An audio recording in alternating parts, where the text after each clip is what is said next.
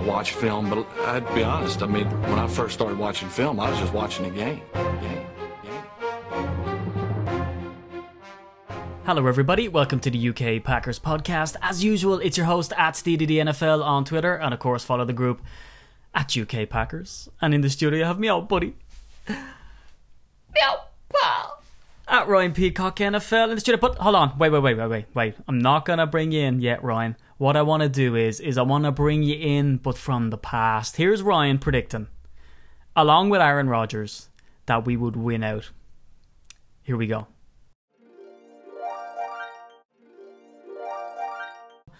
Um, but again, Yeah, yeah, I've changed that now. I think we're going to lose to the Skins and then win the next six.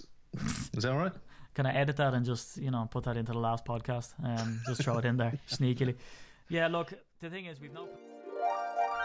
There you go, Rhino. Okay, Steve. For a, well, for a moment there, I thought you were going to say it's because uh, you know Greg Jennings or Jermichael Finley or somebody rung up and you were just kicking me out. Oh yeah. Oh but yeah. no, that's it's nice to hear. You got props, We man. We got it right. You got props. We got it right. Fair play. You know what? When you said it, I was a bit skeptical, and I was thinking, um, eh, maybe not. You know, there's a lot of roadblocks there. I didn't see the Seahawks particularly as someone that we'd fall to. I thought, remember me saying I thought we'd fall to someone stupid like the Bears or the Vikes or something. You know, um, they put up good games. Yeah. Uh, you know, the Bears especially, sort of surprises we had to come back. Uh, but yeah, fair play, Rhinos. It's a it's a proud day in the Peacock household. Yeah, it's the problem is looking back then there wasn't really a lot to base that on because there wasn't really that much that was shouting out saying we'd do it. Um, so there probably was a lot of bravado and bit bias and all the rest of it. But I think when we were looking, we did discuss on those podcasts going back that there was enough in the games that we lost to show that we could do something with just some small adjustments and a bit of luck and a few players returning from injury. And I think those things happened hmm. and then each week somebody else would return from injury or something else would click or another player would suddenly come into form. You know, more recently, Jordy Nelson, before that, Davante Adams, now these last couple of games, Geronimo Allison. So everything just started to build. And as you start to add pieces and build pieces and start to get the W's and things start to click and the adjustments are made, that, ladies and gentlemen, is momentum. And that is exactly what you want going into the playoffs. Yeah, it's what Aaron Rodgers said in his press conference, which I'd love to actually talk about now uh, and get your thoughts on because I certainly have not strong thoughts. I'm not going to go there, but I, I do have thoughts on it. Aaron Rodgers says that you know winning is contagious, and it is. I mean, you know, he was saying that once you win, you go into the next game expecting to win, and then it sort of snowballs. And that's something that even uh, you know the VP of fan engagement, uh, Gabrielle Dow, when she came over, she was even saying, you know, that's what that's what stands out about the Packer locker room is that the Packers just expect to win, and not expect arrogantly, but sort of you know it it's in their ethos, it's built into their genes that they want to win. But uh, let's address some stuff here, kind of along th- what the lines you were saying, right? Is that an awful lot of stuff had to happen for this to happen? Like I don't think anybody thought when we were four and six uh, that this was possible. I don't even think that maybe some of the uh, Packers team internal people, as much as everyone comes out goes, yeah, yeah, this is what we thought. Look, their backs were up against it, uh, and that's just a fact.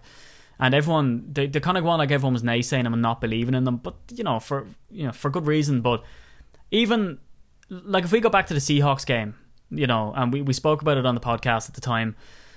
Weren't there so many instances, Ryan, where balls were hitting against shoulder pads or hitting it off the helmet, or someone was making an uncharacteristic sort of almost comical banana flip where the ball would come into his hands and he'd slip it up into the air. It was almost like a cartoon, you know. And the Packers so often are on the opposite end of that freakish stuff, especially the NFC Championship game. I think we can mention it now because you know, we're getting to the point now where we've seen so much success since uh, that we have to kind of you know just forget about that. I think a Super Bowl will be the only thing that will quash that for me. Um, but th- th- weren't- didn't we get lucky? Because I mean, look at the likes of the Giants and Redskins game. The Giants had absolutely nothing to play for. There was lo- they were locked into the fifth seed. The Redskins had everything to play for. They've one of the most dynamic, or did have one of the most dynamic offenses in the league. Some of the best wide receivers, and yet they lay an egg. You know, uh, the Giants go out Yeah. and beat them for no reason whatsoever. So that did help us along, Ryan. Wouldn't you agree? I think um, the the Seattle game definitely there was a lot of luck to the interceptions, but then most people and you yourself, luck of the Irish and all that, would say that you make your own luck. So I I think yeah, that's the only one. The rest of the games, I think we genuinely won um, and deserved those wins. We deserved the win against Seattle as well, but yes, I will admit there was some element of luck to some of those plays. But when you talk about their getting a bit of luck out of that Giants Red, uh, Redskins game, I don't agree with this notion that the Giants had nothing to play for. I, I understand exactly what you mean in terms of playoff places and playoff seedings and so on, but in terms of that's one of your rivals and if you can deny them going into the playoffs, then that's something to play for, surely. Um, yeah, but would you not agree, Ryan? Though, would you not agree if he put Odell Beckham and Eli Manning in, and one of those got a busted knee, that coach's job in real life, where he has to feed his kids, he'd be sacked. So, I mean, there's that type of stuff on the line. Do you not think? Maybe, but I had I had a bit of a, a theory on this one. Obviously, Ben McAdoo now is their head coach at the Giants, yeah, and he's former former Packers guy. Um, if you remember some years back when the Packers didn't have that playoff, um, sorry, didn't have the wild card round game, we got the first round bye. I think it was the season we only lost one game. Yeah. Um, and then we went into that next round match. And, and players weren't quite on it, and they'd been sat out that extra week, and maybe didn't have the momentum. Um, I think sometimes when you go into a wildcard game, you've got that momentum, um, and I think it's the same here yes, I know why teams take their players out exactly because you just said there you then eliminate the risk of injury to those players. Mm. But if you take them out and then you go into the playoffs with a loss and players have sort of not not had that game ready uh, feel about it when they go into their next game because they've been off an extra week, something in the routine changes. Okay, now something I've heard a lot this week with college football, and you've got certain college teams that are maybe not used to going into these big bowl stadiums that they have. Yeah. And they said, you know, what what is it? What's what what's what have you been doing this week? And every single coach says everything we've been doing is exactly the same, the same routine, the same curfew time, the same meeting times, the same time for breakfast. Everything is the same. Mm. And I think that's a little bit what probably McAdoo and the Giants were doing. They were keeping it the same, keep it rolling, momentum rolling, so on. Yeah, I'd agree with it. You know what? Yeah, I, I I never really thought about it that way. That, like, I've thought of it in the way of, for instance, and I'm sort of tripping over myself here, but I thought about the fact that they'd put them in because you want to blow a bit of the rust off. It kind of, it's, geez, we're almost doing a, an all around the NFL uh, podcast, which is something that we might do in the off season. Uh, if there's a lack of Packer stuff to do, we're going to add in some extra stuff. So with Dallas is that were going to rest Dak, were going to put Tony Romo in, and they also have Mark Sanchez of Butt Fumble fame. Now they said, don't put Tony in. What an insult to get him to put him in to suck up all this, you know, just just idle game time to give him something to do, so that he's literally a buffer for Dak. But then someone raised the point that it's not that. Is if Dak gets injured, Tony Romo has so many cobwebs on him now at this stage. You need to put him into some sort of, you know, real game time um, play. You know, don't don't just put him in. He's not putting in to just hoover up the crap. You're putting him in to try knock those cobwebs off. Give him the respect he deserves. Now he ended up playing okay. You know, I think he only threw for three. He was three out of four for one touchdown or something like that. And what I found was really insulting was is when he come off the field, Dak was patting him on the helmet, patronising as if to say, "Good job, Tony, well done." You know, and that was insulting. But I understand that sort of aspect. But all things considered, the Redskins bet the Giants early on. People keep saying, "Oh, the Giants are really good." I think, and we don't want to get into it here, but I think we have a good chance when we go up against them here, especially at home. Um, you know, the Redskins have bet these before, and the Giants had beaten the Cowboys twice, and people keep saying Cowboys are really good. Giants beat the Cowboys twice. They're the only people to beat the Cowboys. So then the Giants are really good. No, that's not how it works. Some teams just have another team's number. We've seen the Rams consistently beat the Seahawks for apparently no reason. The Rams absolute laughing stock, uh, but they just find a way to beat the Seahawks all the time, who I think have gone downhill as well. But let me address this, Ryan. Okay. I, I, Sorry, I was just going to say it's a bit like we said with the running, isn't it? Even though Hmm. Chicago have been terrible this year, Yeah. when we go up against them, they'll still be a dangerous team because they you have the familiarity of playing them every year, Yeah. and that's much the same as you're saying there. Exactly, yeah. And for whatever reason, I mean, you can have certain personnel matchups. Some people are used to each other. Some coaches are used to each other. They're used to a style of play. Whereas you can maybe, you know, I don't know, the Seahawks can cut somebody with their tight end play, whereas the Rams maybe are used to the little tricks that they use with their tight end, so they eliminate just that one aspect, which has a colossal effect on the rest of the game.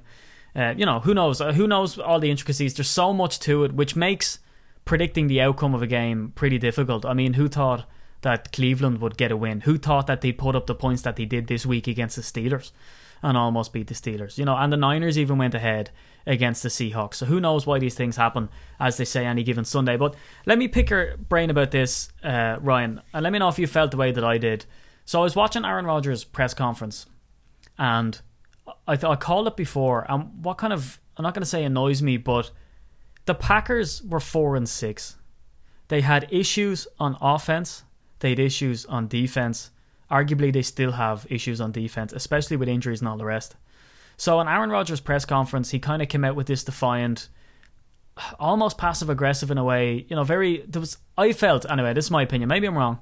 Is that there was this sort of simmering um, opinion of no one believed in us. We've got a good bunch of guys. We had to stick together because kind of like Yashera Bastards went up against us and said that we weren't going to win anything. You know that that kind of way. But I'm sort of thinking, hold on a second. I mean, you were four and six.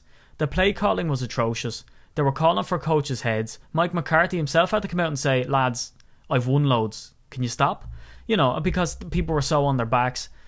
I think at that stage that you know did they not have a right to be on the Packers' backs with the play calling and with the plays, and then Aaron Rodgers was missing open receivers and all of this? Now, as we said before in the podcast, I'm not getting into the personal stuff. I don't want to know whether he's he didn't like a Christmas present. He didn't like the selection box that he got off his brother, so he sent it back because he doesn't like the Cadbury's fudge. I mean, who does? You know, I mean, I don't want to get into that aspect, but I I just hate about pro athletes sometimes where if you question them as a fan, that they get very defensive as if to say, "How dare you? You're not loyal. You didn't stand with us. I can't believe this." Surely we're allowed to call into question. This is a Packers team, and I'll finish now in two seconds, who lost to the Colts, with the Colts being absolutely abominable at the time, getting bet by everybody, get had the worst O line in the league, and uh, an atrocious defense, worse than our own at the time, and even a Colts exec came out and said on the record, "This is a really, really bad Colts team. This is probably the easiest team the Packers will face all season, and we lay an egg against them." Like, I understand to get behind your team, and there's no fans more loyal than we are. We wouldn't be staying up till 5, 6 in the morning if we weren't.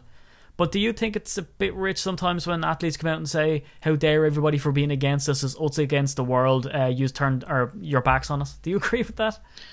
I think as as a fan, you absolutely have a right to have an opinion, um, because you invest a huge amount of time and a huge amount of money into supporting and following any team. Um, I think the bit that always angers me a little bit and, and disappoints me is how quickly people can change opinion based on one thing. Hmm. Okay, so people that you know suddenly forget that Aaron Rodgers has been unbelievable pr- pretty much his whole career. Yeah. Um, has won us a Super Bowl, and then all of a sudden we're four and six in a season where we have a ridiculous amount of injuries. Um, and and yeah, okay, some things aren't clicking. Um, and then suddenly they're talking about trading Rodgers and they're talking about sacking everybody and the team sucks and Yeah, and so on, so on and so on. And you think, really? And then as soon as they win, it's back to tweeting pictures of Aaron Rodgers with the goat emoji, you know? And you think, how, I, just at some point, I would love any of these guys. I mean, I've got comments in front of me now. Um, this is one that was made just just a month ago. Yeah, Rodgers sucks. We should let him go. Clay too. Get real, dude. Let's get rid of Nelson, Cobb, Peppers, and Burnett, and all the rest of the whiny lackaholics. Jesus. I mean, this guy. You have to wonder if, if even if they're Packers fans. You know, um, there was one recently. It said, and we had this actually tweeted direct to our account, didn't we? And it was trade Rodgers while he's still got any trade value. It's time to put Hundley in and let this kid go. And you think all we've seen of Hundley is preseason games and a couple of victory for- formation snaps. You know, Yeah. it's and that's not against uh, you know I'm not having a dig at Hundley, but I'm saying how how can you say get rid of somebody that will be Hall of Fame Yeah. and put in a guy that's a that's a backup?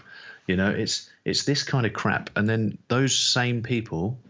And I'm not saying, don't get me wrong, we've all made a tweet or or a Facebook post or something, and then actually, you know, comes up on your timeline a year later to remind you, and you go, oh, hell, yeah, I was way off.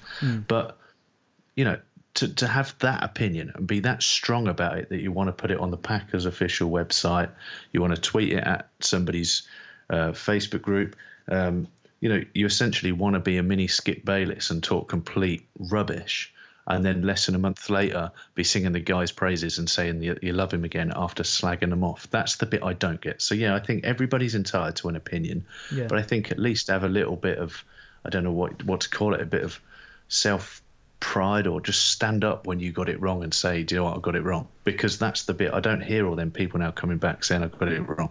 Yeah, and look, like we're behind this team 100%. And, you know, the UK Packers HQ podcast studio is set up and it's adorned with Packers memorabilia past and present. I mean, I spent days drawing um, the mural on the wall of the G with the gold around it. Do you know what I mean? I mean, we are Green Bay uh, blood. It's true and true, and we're behind the team. We don't criticize the team in a in a numbskull Skip Bayless sensationalist way. We get concerned when things aren't going right, and things weren't going right, and things were a bit off for this team since mid 2015. You know, and that's what we were questioning. That it ran from the Chargers game last season, and the dysfunction kind of, you know, we we stumbled our way into the playoffs, which still we got to the playoffs and we were spoiled, and we nearly got to the NFC Championship game again but something just wasn't right. And I don't want to naysay, and I know people are expecting a, a super happy, positive podcast, and it is, but I do th- think, Ryan, that there are issues on our defense, and I think this Packers offense can overcome. And I think that, look, we put up a defensive masterclass on occasion when people didn't expect us to. When we went into the NFC Championship game against the Seahawks, the pundits in Sky, and, you know, we've had them on the podcast, and I like Neil Reynolds as a man, and I think his preparation as a professional is fantastic. I've talked through his process. It's amazing the amount of work that guy does. But they were all down on the Packers, and even when we were up, what, 19 3, they were turning around saying, Oh, yeah, the Packers are getting out coached. We smashed them, and we smashed them on defense, and then we had some calamitous errors, maybe five in a row, just because they say, right, that a plane doesn't crash on its own where a wing falls off and you die. A plane crash is like a mixture of maybe six or seven consecutive things, some freak things that go wrong all in a row, usually, uh, that down a plane. And that's the same as what the Packers defense did in the NFC Championship game against the Seahawks. It was just this one calamitous thing after another. It was the on the special teams, and then it was giving up that play by the goal line and letting Russell Wilson scramble around right? We don't really want to talk about it. I even got a message from uh, one of my mates that I worked with that said to me, "Congratulations on the Packers getting to the Super Bowl, buddy. You deserve it." And then I said, "Don't speak yet. There's still two minutes left in the game," and we end up tanking. But there are issues with this defense, and that's something that came out of this game, Ryan. How do we survive now with our cornerbacks in the, in the condition that they are? I mean, three of them went down.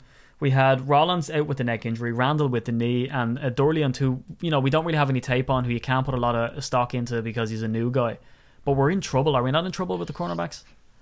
Yeah, we're definitely uh, in trouble, but we seem to have been in trouble all year. And I did think at some point, maybe halfway through the season, maybe Ted Thompson would be un Ted Thompson like and go out and get a veteran Hmm. um, or, or do something, you know, get somebody from somewhere. Um, he hasn't done that. He stayed with the young guys on the practice squad. Um, couple of free agents, sort of undrafted free agents, been brought in, gone practice squad, and come onto the full squad. Um, and I don't know. I'm, I'm kind of worried now about where it leaves us.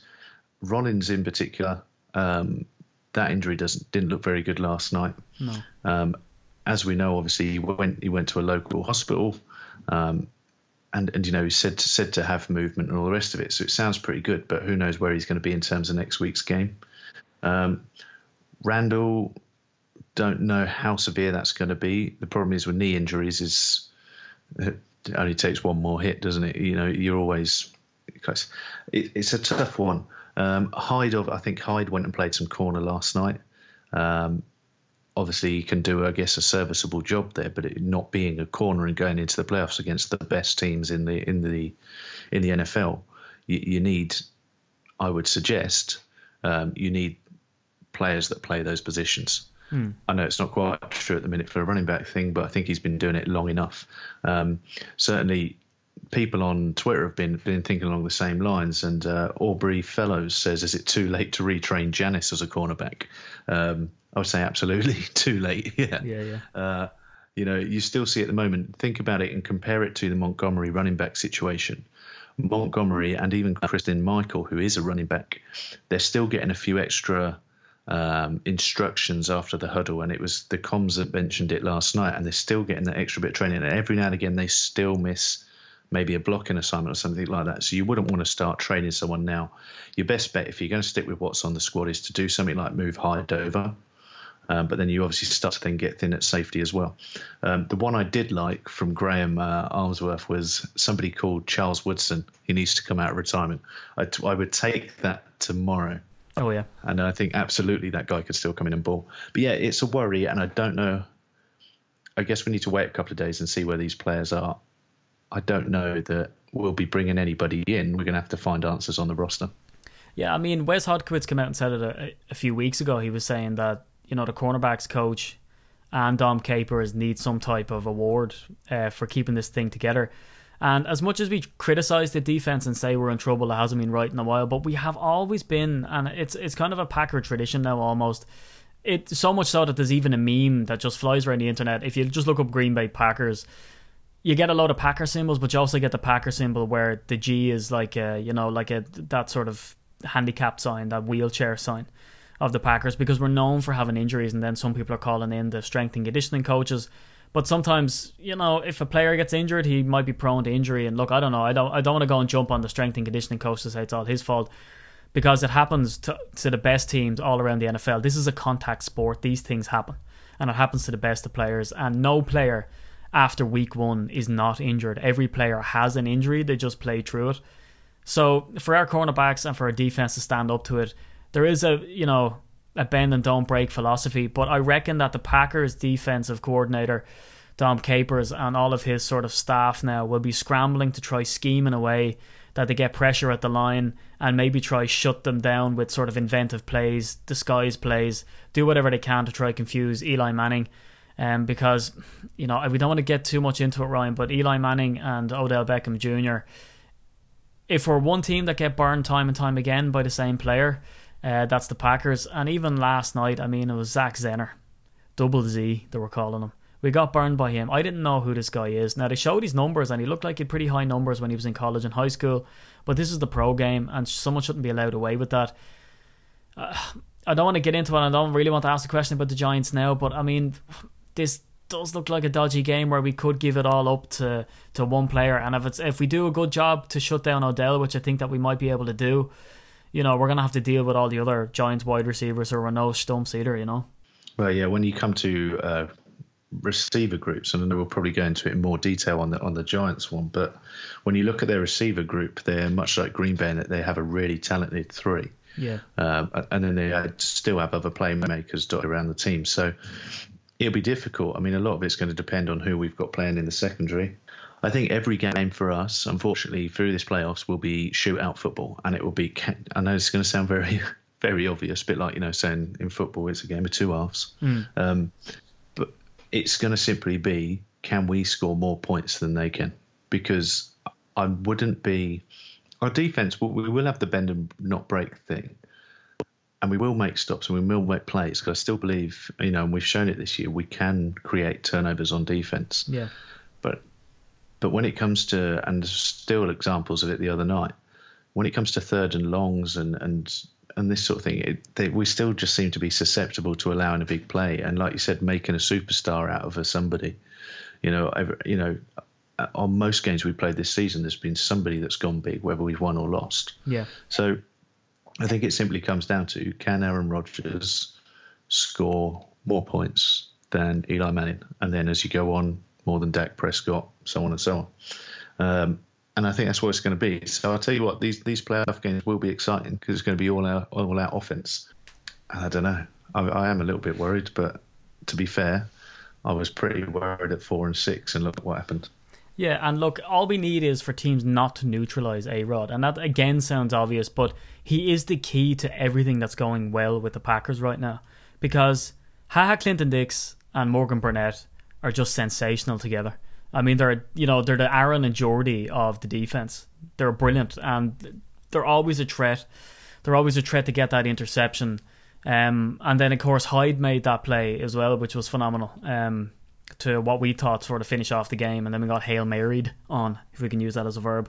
But if you look at some of Aaron Rodgers' stuff, I mean, his O line has given him plenty of time. They kept harking on and on about last night about that 10 second play, which was ridiculous, and how he moves and contorts his body in such a way, throws almost across his body every time because he's always shifting around you know, and ends up throwing a dart. I mean, that one to Geronimo Allison was just sensational, Ryan, wasn't it? And the fact that Allison has stepped in in Randall Cobb's place, this is what we sort of missed earlier on in the year is that the people who had that next man up philosophy, people who had to step up, they weren't able to make that jump, which is fair enough because this is the pro game. I mean, you know, 2% of all college players make it to the NFL, and so many of them get turfed out, uh, chewed up, and spat out when they can't make, uh, you know, plays that are, are seen as promising players in college and just don't make that jump. Geronimo Allison has been sort of a breath of fresh air.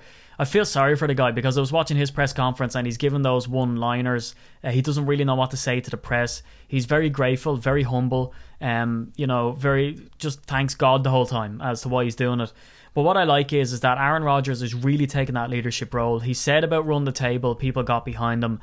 And now he came out and they asked him, like, what do you think about Geronimo Allison? I mean, are you happy with the progress that he's made? And he came out and said, yeah, uh, you know, catching that pass was amazing. He ran some good routes that got us out of some sticky situations. But he also came out in the press and said during that press conference, yeah, he missed a few as well. You know, there was a few of those that he did miss, so he's going to have to work on it. Uh, but yeah, he, he div- divvied us out. Isn't that the type that you need from a leader, Ryan? As someone that calls out his players, not in a disrespectful way, but says, yeah, you're doing well, you could be doing better though, and let's step our game up even more. That's the attitude you want going into the playoffs. Yeah, I don't think you improve if people just tell you you're doing great all the time. Because where's, you know, nobody's. I know this again another obvious statement from here. Nobody's perfect, right? But you are perfect if nobody tells you your imperfections. Um, and I think you need somebody to call it out. That's obviously why you have coaches. It's obviously why you have senior teammates and leaders in, in the locker room and stuff like that, because you need somebody to tell you. And people will need that in a different way. Some people will need it with an arm around the shoulder and look, let's look at this together. This is what we do. And other people just need shouting at. Yeah. You know, there's all different ways of doing it. But yeah, until you give somebody that criticism, uh, and it's you know it's a constructive criticism, it's but until you give them that and you start highlighting where they need to improve, then you don't get better. So that is all part of the learning process and improving as an individual. And it just shows that Aaron Rodgers is doing that for the young uh, wide receivers, as you said. I mean, with with giving that sort of extra bit of tutoring, even at game time, to the likes of Ty Montgomery and Christine Michael and all the rest. And if I mean, just looking at Aaron Rodgers' touchdowns, ten touchdowns under pressure this season. It's the second most in the NFL. Thirteen outside the pocket. That's tied for the first in the NFL with Jameis Winston. You know, this is a guy who has one of the best O lines. He had that issue where you know the wide receivers weren't getting open. He doesn't. The thing is, he doesn't seem to be not that he lay down at the at the start of the season, at the sort of tail end of 2015 either. That his wide receivers weren't getting open, but I think it's put into the design maybe now in the second half of the season that look, it's kind of like what's happening in Indianapolis with Andrew Luck when he had that bad O line. It's like you're going to be put under pressure. You're just going to have to deal with it now. I'm sorry, there's no other way that we can get around it. We're going to try, you know, put extra talent in, uh, you know, fast guys. That's why we have Geronimo Allison in there. That's why we had Jeff Janis in there for a while. You know, Jordy Nelson is getting back to his best and he's always reliable. Davante Adams now, you know, with those two touchdowns in the end zone, did well. Of course, the comms were on him again about his drops, um, but he's still sort of showing up when it, when it really counts. So you know they'll say, look, we'll surround you, but until then, the expectation on your A Rod is yes. This is what you're going to have to do. You're going to have to scramble. You're going to have to make those touchdown throws under pressure. You're going to have to make those touchdown throws out of the pocket. And the thing is, is that how long is it sustainable that you depend on an offense and a quarterback to make these right it is isn't it? It's superhuman the stuff that he's doing. I mean how he got away from Ziggy Ansah when he got chased down that time as to slip away and to hit Jared Cook on that third and 11 of course it's Jared Cook because he's you know he's the new Justin Perillo for me. He's 7-11 he's always open.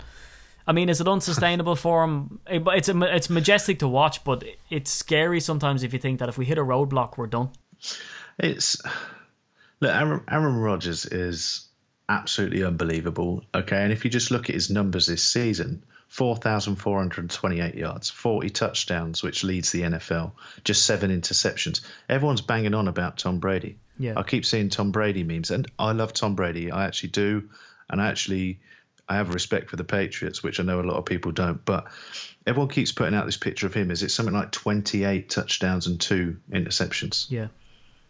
But it's only 28 touchdowns. We got 40 touchdowns and seven, and he's got a rating of 104.2. Add on top of that all his rush yards for the season, and remember again, and I don't probably at some point I'll have to get over this, but I keep harping back to people telling me that he was done, people telling me this was a down season, an off season, and look at the numbers. Yeah. You know, Aaron Rodgers is unbelievable, and some of the stuff he does is unbelievable, and it's yes, there are superstars on this team. There are the Jordy Nelsons, there are the uh, Davante Adams and the Randall Cobbs and everybody else that and now even the Jared Cooks. Hmm. But I think everything, and this is going to be a pretty obvious statement. I seem to be doing it all night.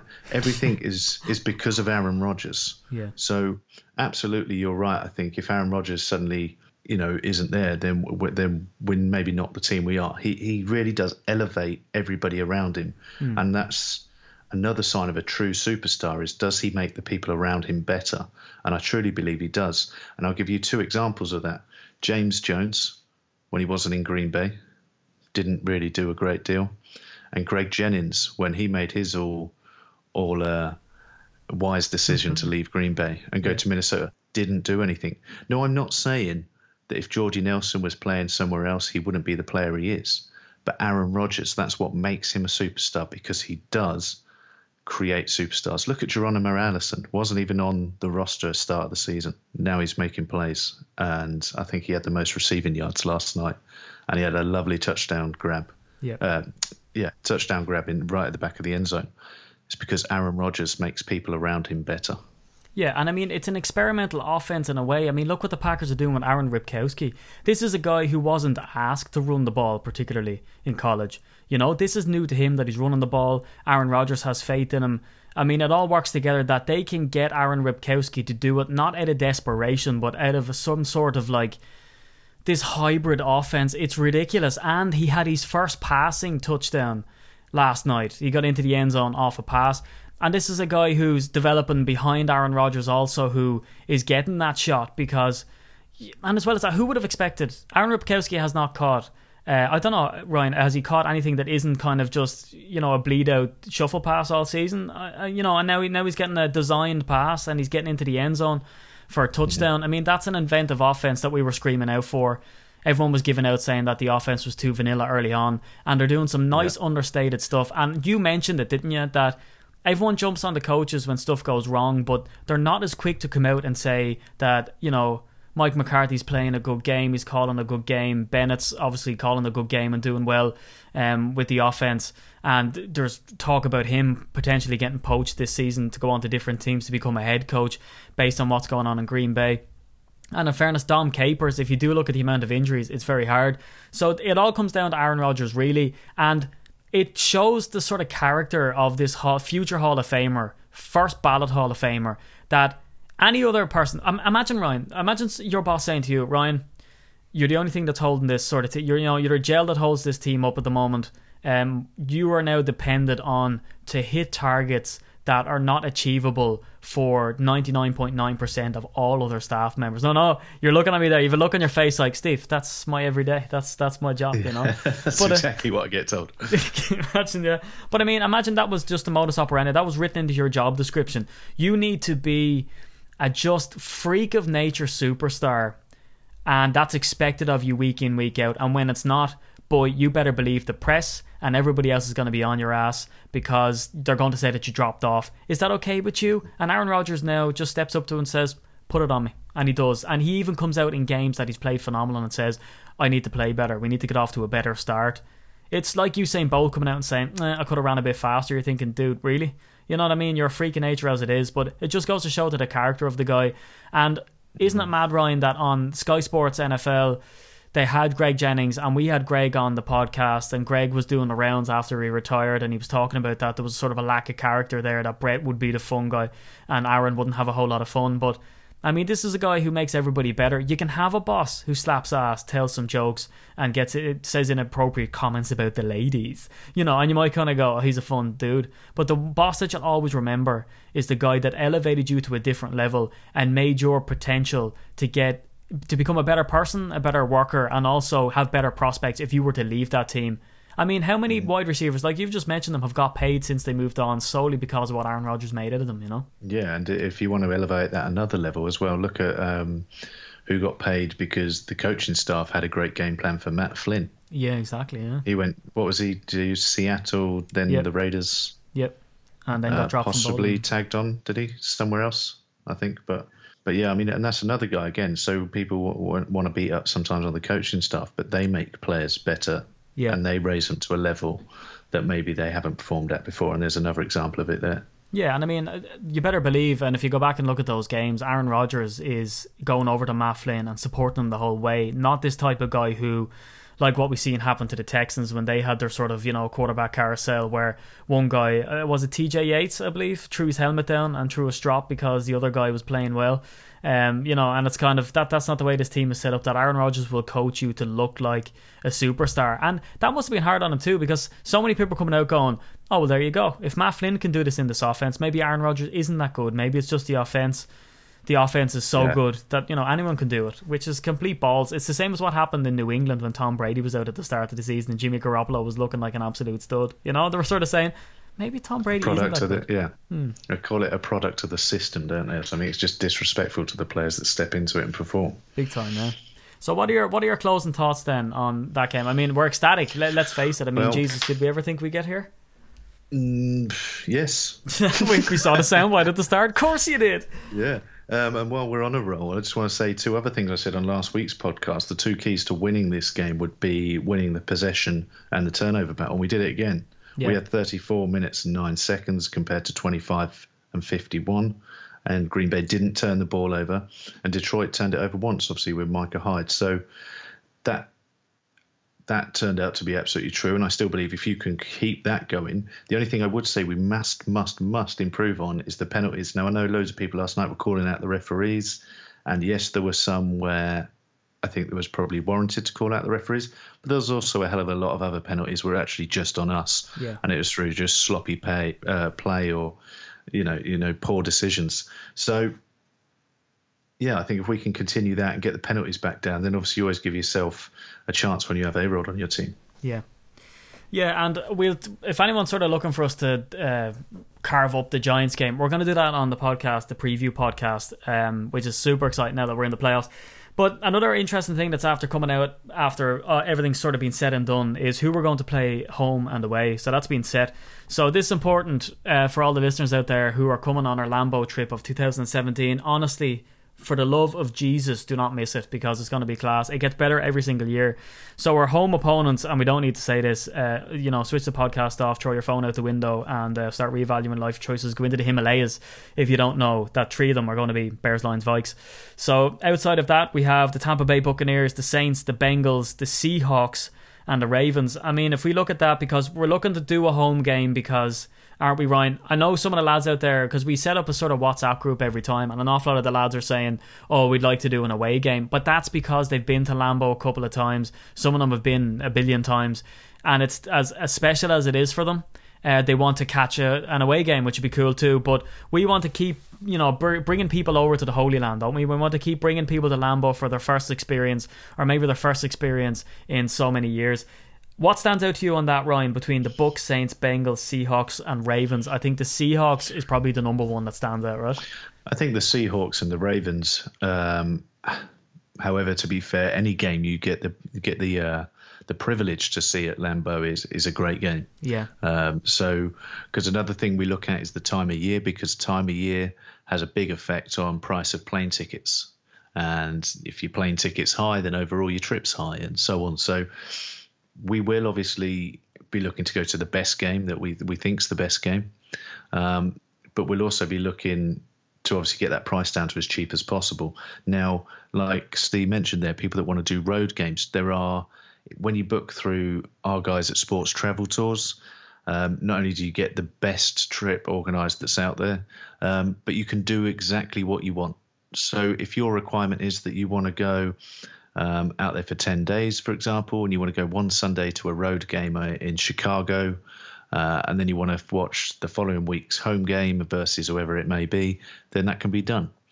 If we're lucky enough to have, like we had this year, where we have a Sunday game followed by a Thursday game, um, then we can do that. And that even if that's uh, a home and a road game, it can all be done. Obviously, the more you add on to a trip, the more it more it costs. But every, you know, people can do what they what suits them. Um, we also look to try and add in uh, college games as an option. Um, some people choose to go to those, some don't. So the options are endless. But yeah, we will be picking one of those games to to do as our official 2017 trip.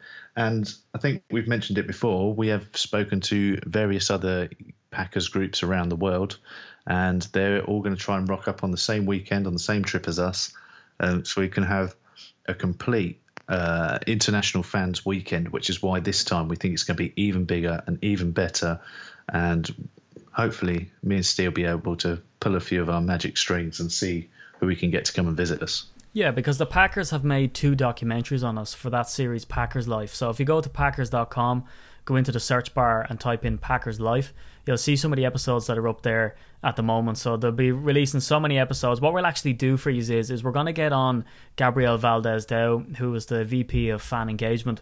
I mean, she's the type of woman, she could read the phone book and you're just enthralled by it, you know. She's charismatic. She's some great stories about Green Bay. I mean, she goes two games with Mark Murphy, and she sent us a picture there uh, at the last game against the Lions, and she's up in the sort of you know the top exec box, looking down. What a view! Better than the view from UK Packers HQ anyway, with Ryan sitting on the couch there, snacking away on Doritos, you know, chugging away so, on the. So not so not true. I've got all these notes in front of me. I've got you know the Macs on, the Oh, setups here, of and you're trying, course, you're trying to underneath the make out- Doritos, underneath the Doritos. You're trying to make out that I'm just sat on the sofa drinking beer, which I haven't got. You haven't mentioned that, but I haven't got a beer tonight. well, it's not. and It's, stuff in my face with a string vest on. every time we talk to Rhino on the podcast, he's ordered a Chinese or a pizza, and he's usually drinking a beer. Come on, the stereotype is there. But yeah, come on the trip. Uh, a bit of a heads up. All those people asking when are you going, what game are you going to? The quick answers are the schedule hasn't been released. The opponents have, but the schedule and times haven't. And we usually look to go in around October because, like what Rhino says, it's a cheaper time. It's more mild, and I know some people want that snow game, but sometimes it can take away from the experience. That's just our experience. And we have to try cater to everybody because every year we go away to the games and we get other people coming in saying, ah, dudes, I didn't want to go to that one. I wanted to go to another one. The thing is, we have a team, you know, sort of fan group trip and we're going to get all the foreign groups on and we're all going to go over and we're going to smash it on the international weekend. But if you do want to go on a road game or you do want to go on a different Packers game altogether, you want to take the misses or you want to take a few of your mates, contact us. You'll get the same discounts through sports travel tours as you would. So quickly then, the mention to the away opponents again. Bears, Lions, Vikes shouldn't have to go there. The Falcons, the Panthers, the Browns, the Steelers, and the Cowboys are who we're going to face away. So there's some juicy games there, Ron. Go to the Browns. Oh yeah, Get your definite win. See the number one draft pick, uh, who will probably be sat on the bench injured because they got it wrong again, again. and uh, and then travel home for a Green Bay game. That's the strategy. That sounds like a fairly seamless strategy. But yeah, it will definitely be a great trip. Yep. So anyway, is there any activity going down on Twitter uh, tonight? Any honourable mentions? Yeah, uh, I haven't got activity on Twitter as such. I think everyone's been enthralled in the Wisconsin game, which you'll see they just won the Cotton Bowl, um, which was pretty good. Um, but big mention that we want to say, obviously, there's this thing called the Super Bowl coming up. Yeah. Um, and we will be doing a big meet up in London. And I, and I do apologise to all those people on, on Twitter that say, you know, why why can't you do one in Manchester? Why can't you do one in, I don't know, Edinburgh or Glasgow Timbuktu and- or whatever? We'd love to do multiple ones. The problem is there's only there's only one of each of us, and we and we obviously want to go to the parties as well because we have to be there to organise certain things. And this year we've actually been asked to host the party overall. Um, so we, we've got to be in London. Now, neither of us live in London, and every time we do one of these parties, Steve has to even jump on an aeroplane, and I've got over an hour on the train to get down as well. So we're not doing it in our backyards because it's so, you know it's easy for us. Now, the only thing I would say is going into next season, um, we certainly are going to seriously, seriously look into slating in a Dublin meetup Yep. because I know a lot of the Irish fans want us to go over there, and I think Dublin's a great city to go to, um, somewhere I've been and been very drunk before. Um, there are other things to do there, but Who cares Um, about that? yeah. Uh, and there will be other places in the country as well, because I think Manchester is definitely a one that we would look to do at some point. So we just need to get them all in. Yeah, Newcastle, somewhere up north as well. Because look, even Dublin for me, I'm not a Dublin man, as you know, contrary to popular belief. I know that every when, once you say you're from Ireland, people go Dublin, and you're like, no, not really. Um, so I'm from Wicklow. It would take me an hour and a half maybe to get up. It probably takes the same time for me to get from Wicklow to Dublin as it does for me to get from, you know, Dublin over to London and get on the tube and go all the way down. So it's a bit of an inconvenience for anybody, no matter where you go. And look, we're not sort of being flippant about it and saying, well, Stephen comes from Ireland, you know, but there are, like, it's London for a reason because it's central. It's kind of, look, it's a worldwide hub. Jesus, you can get to France from the damn place. So, um, you know that that's where we have to have it, and as well as that, we have the problem, don't we, Ryan? Where is that? Yes, we can organise a meetup in Manchester and not personally be there ourselves, but then we're trying to stand over a party and a venue that we've never been to before with people that we've never met before, and that can be dodgy because if it ends up badly and we've organised it, you know, we don't have any comeback on it because we weren't there and we didn't know what went on. Yeah, yeah, exactly. But what we can confirm this year is that we are meeting up in London. We've got the flag football game against the Kansas City Chiefs group, um, which previously has resulted both times in a tie. So this year, if you play, look, all abilities are welcome. But if there are any star players out there that want to get in touch, make sure you come down and play because we want to win this year. Um, and then after that, it is to a place called Bloomsbury Lanes, which I don't, I don't know the exact area. Obviously, it's the area of Bloomsbury. Yeah. Um, but it's essentially if you come out of Euston main train station, obviously the overground train station, it's about three or four minute walk. It's not far at all. Um, so that's the area you want to be looking. Um, if you're thinking of hotels, there's several the guys use. There's a travel lodge uh, and a Premier Inn, and then there's a really posh hotel that Steve stays at. um, where they sort of know your name as you walk through the door and, Oh, yeah. and take your bags out your hands, all that sort of stuff. So there's plenty of places around there, and usually it's not too expensive. And certainly we were looking the other day, and rooms, even a twin room, I think we were looking at was 56 quid if you're looking at the Premier Inn. And the travel lodge would be about the same sort of price. There are other people to stay with, but they tend to be your cheaper ones. Get them booked now. Um, we'll be putting the link out as soon as we've got it. I believe the reason we haven't got it just yet is they do a priority booking for people that went last year. Now we went to a different venue last year, and we're now travelling back to this venue for the party this year. So they've got a little space of booking their tickets. Don't worry about it. There will be plenty of tickets. It's a huge place. As soon as we've got that link, we'll get it out. Yeah, and it's a great venue. This is somewhere we have been before, and this we tried somewhere new last year, um, just for a little something a little bit different. But to be honest with you, I think you know Bloomsbury Lanes. This this party will probably be happening every year, and although we will be planning meetups probably outside the Super Bowl elsewhere, it's very hard to look past Bloomsbury Lanes. It's why I fly over from Ireland. And if there's any paddies out there who are coming over from Ireland. Um, let me know, and it'd be great to meet up with you in the airport. We can take a few pics, shoot the breeze, get to know each other, and head over on the plane. You won't see me on a Ryanair flight. Uh, you'll only see me on Aer Lingus because I have the uh, nickname hashtag prime time. It's just how I roll. I just wanted to add, sorry, just one more thing I thought about. I've had a few people, or I should say, we've had a few people messaging us saying, uh, "Are we doing any meetups through the playoffs?" Um, I certainly can't make London this weekend, but I know London. There's definitely Hippodrome Casino. If there's anybody around that area that wants to go, go down there. There's a there's some UK Packers guys that go there every Sunday, um, but that's generally the place to go for football. You'll have a great time there. Um, around the country, if you know if there's if people know of a playoff playoff meet going on or a playoff party going on, tell us where it is and we can direct people there so you can all get together. We, we can do that. Just get in touch. Um, but our big party will be at the end of the year, obviously, for the Super Bowl, which will see the Packers versus the Patriots. Yeah. Well, the Packers. How cool would it be if it was the Packers versus the Chiefs? Ooh, that'd be big. That'd be really big. What's that? Be Repeat as Super Bowl one. Super Bowl one, 1967, and where we clobbered them 35-10, I believe. But anyway, if you want to mm-hmm. hear that, go back to our history podcast. But look, we'll wrap it up there. So from myself at SteeDDNFL on Twitter, give me a follow. From the group at UK Packers, give us a follow if you don't already. And my old buddy, my old pal at Ryan Peacock NFL, give him a follow, will you? It's goodbye for now. Good day.